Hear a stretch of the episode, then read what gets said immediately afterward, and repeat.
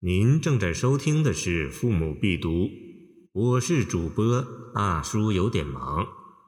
欢迎您点击订阅按钮，收藏本专辑。宣城见杜鹃花，李白。蜀国曾闻子规鸟，宣城还见杜鹃花。一叫一回长一段，三春三月一三八。李白自二十五岁出蜀后，终老没有回过故乡。他现存的诗歌中，思乡之作为数不多，所书写的相思一般也比较清淡。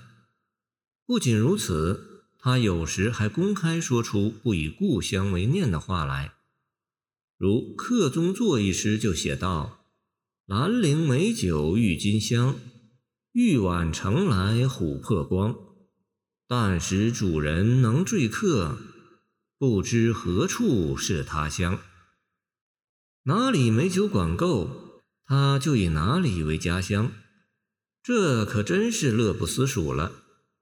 然而，这首客中作也使我们想到，一旦生活困窘、境遇不佳、狂放而飘逸的李白，恐怕也难免要思乡了。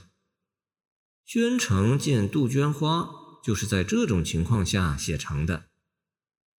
写这首诗的时候，李白已是迟暮之年，他被朝廷判流夜郎，预设归来后，此时正流落江南，寄人篱下。后来又染了病，情况非常凄惨。鸟飞返故乡兮，虎死必守丘。见屈原《楚辞》九章哀咏，老来思乡本是人之常情，何况李白的晚景如此凄凉，于是浓重的相思就袭上了诗人心头。诗是感悟而起兴的。蜀国曾闻子规鸟，宣城还见杜鹃花。暮春三月。流寓在宣城的李白，觉得昏花的老眼中忽然映入一片红色。仔细瞧，原来是杜鹃花开了。这杜鹃不是故乡的花吗？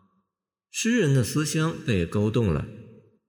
在蜀中，每逢杜鹃花开的时候，子规鸟也就叫了。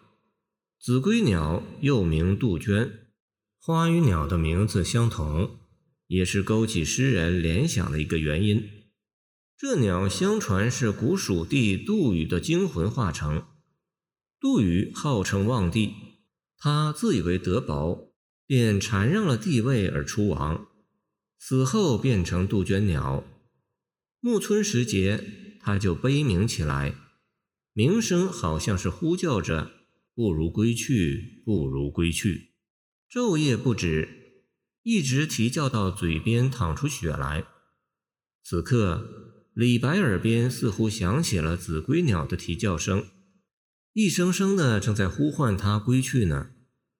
诗的一二句形成自然的对仗，从地理和时间两个方面的对比和连接中，真实的再现了思乡引动的过程。这两句的语序也值得注意。本来是先看见宣城的杜鹃花，才联想起蜀国的子规鸟，诗人却把它倒了过来，先写回忆中的虚景，后写眼前的实景，这样就把故国之思放在了突出的位置上，表明这故国之思本是宗心藏之，无日忘之，今日一旦勾起，便显得异常凄苦强烈。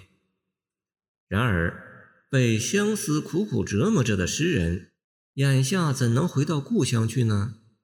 青年时代，他仗剑去国，辞亲远游，要到故乡之外的广阔天地中去实现宏伟抱负。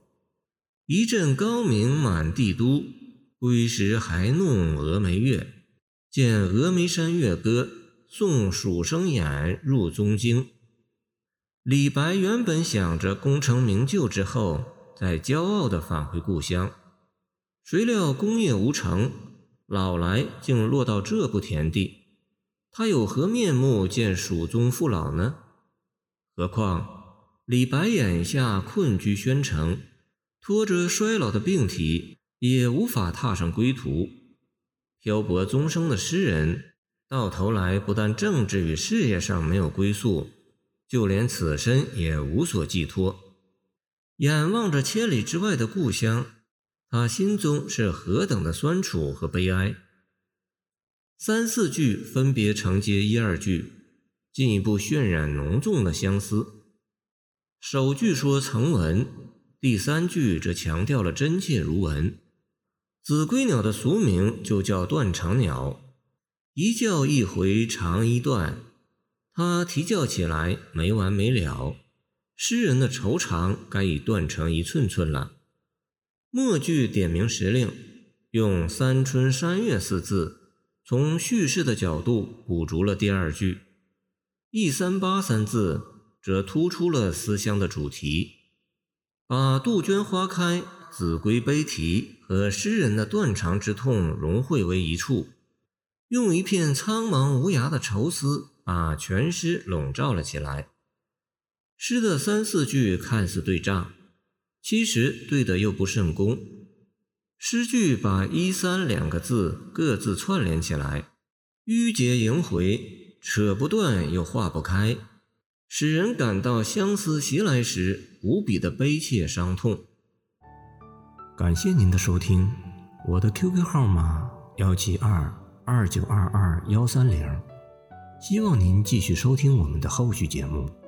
如果您喜欢我的作品，请关注我吧。